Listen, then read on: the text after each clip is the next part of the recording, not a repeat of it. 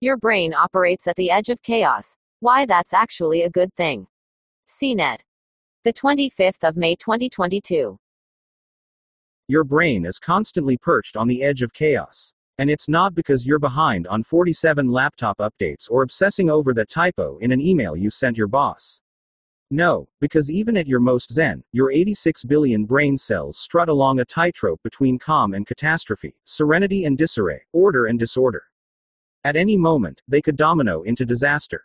But no need to panic. This tricky brain stunt is actually a good thing.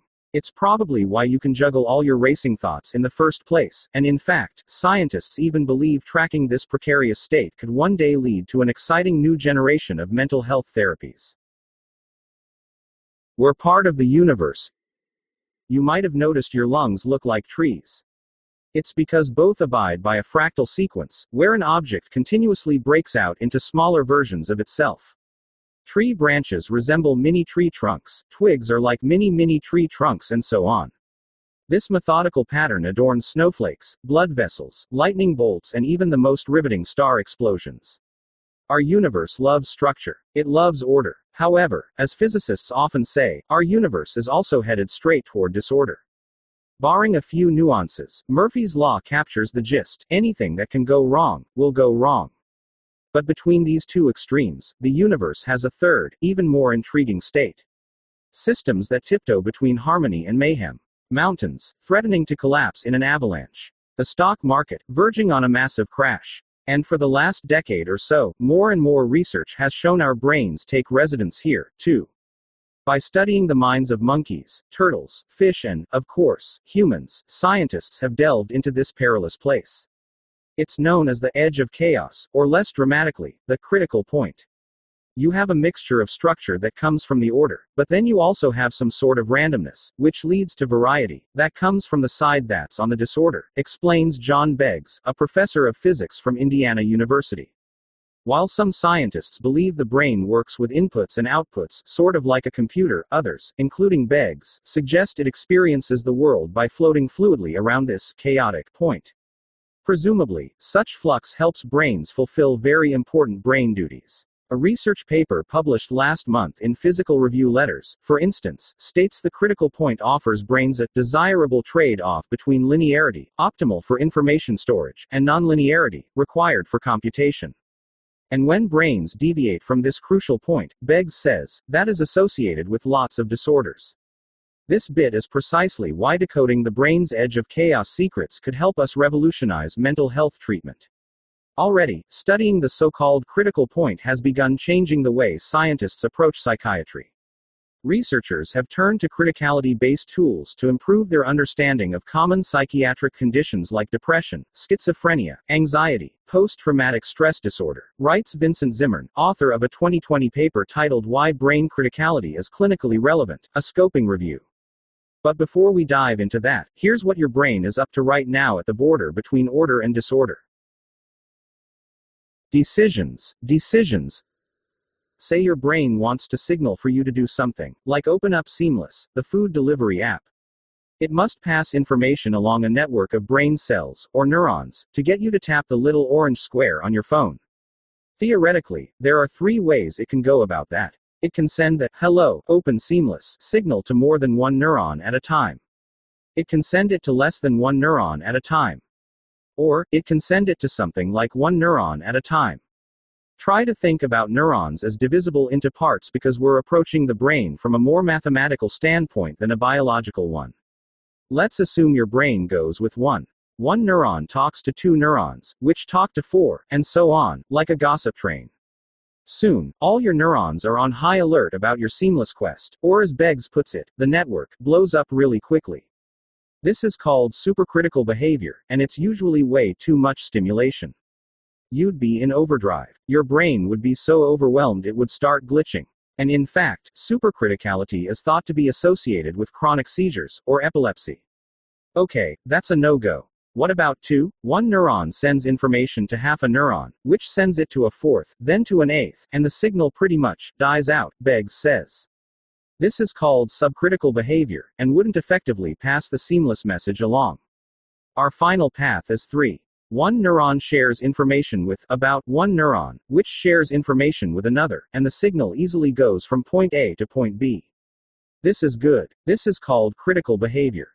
To effectively get a message like the seamless one across a network of neurons, our brains prefer path 3.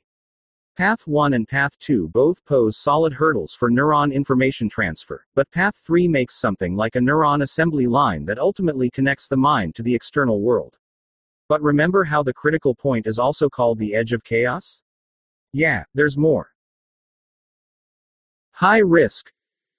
Consider the stock market, which also stands at the critical point.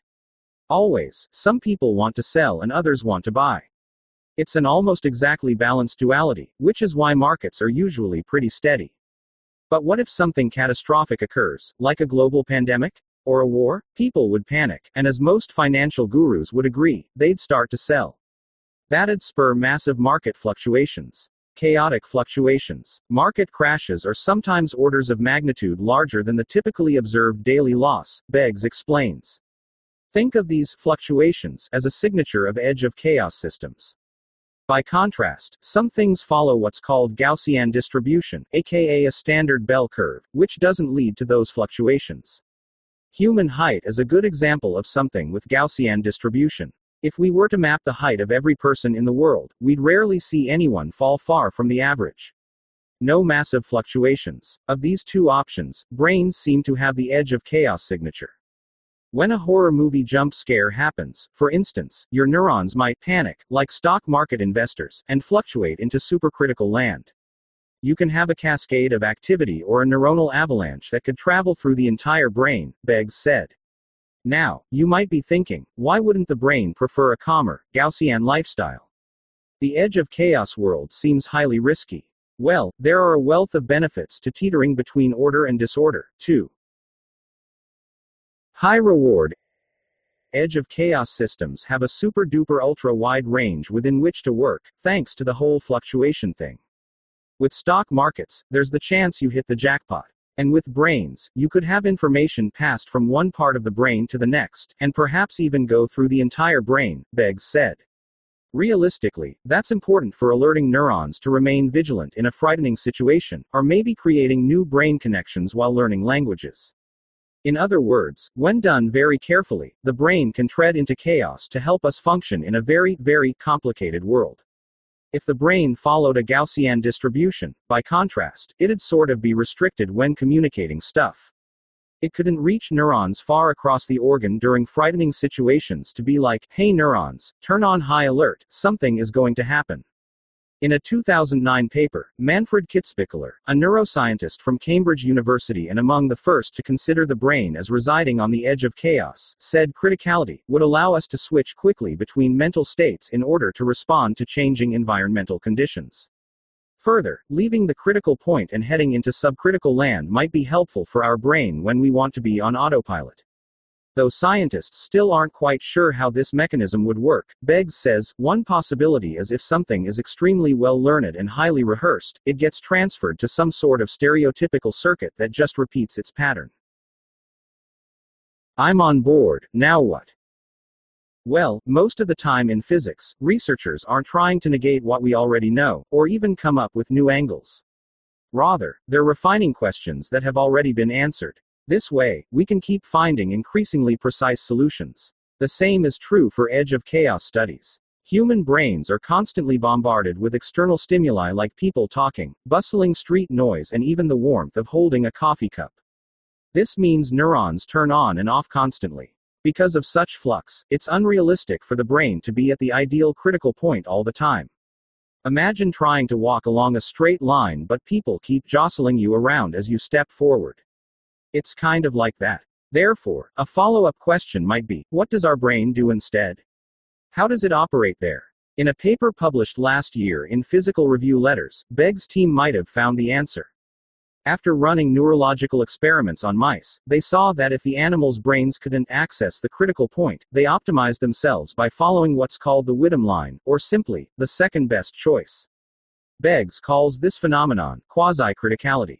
Other researchers studying how the brain operates around the critical point, by contrast, have suggested non quasi criticality solutions. Some have suggested brains always work slightly below criticality, and others believe they randomly move around the critical point. But, rolling with the quasi criticality principle, Beggs started considering whether the brains of people suffering from mental illness, such as depression, have trouble accessing that second best path. We looked at about 600 patients, and we've been plotting their different critical points, he said. From the trends, you can notice the age of the patient, or the gender of the patient, based on where they lie near this region of quasi criticality.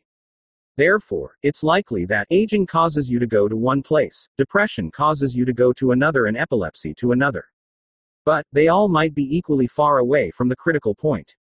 That is, more research is needed to really decode the brain's edge of chaos. Nevertheless, Beggs believes these findings will eventually lead to innovative therapeutics. For example, he says we know the brain kind of shuts down for a while after having a really bad seizure. During that period, it has ways of trying to bring itself back online, one of which is growing lots of new connections. But, remember the supercriticality conundrum where way too many neurons turn on high alert, then, blow up the network really quickly? You'd think that's a good thing to do, because it's just saying, hook this thing up again, and we'll get some activity. But when it grows those connections after a seizure, once it comes back online, it's overconnected. So, it's actually more common to have a seizure the next time. However, if we can harness the critical point, maybe we can stimulate brain tissue somehow and prevent it from sensing it's in its shutdown state in the first place. Instead, it'd think everything's fine, and therefore not make all those new connections that could lead to a subsequent seizure. If you sort of tricked it into not forming new connections, Beggs said, it would be far less likely to have a seizure. Right now, Beggs and fellow researchers are still in the process of dissecting how all of this works. It's going to be a long, yet rewarding, road ahead. And if you've read until here, first of all, congratulations. Second, if you walk away with only one message, I hope it's this one. The next time you're stressed out, if someone asks how you're doing and you say, I'm on the edge of chaos, you're not being dramatic at all. You're being scientifically accurate.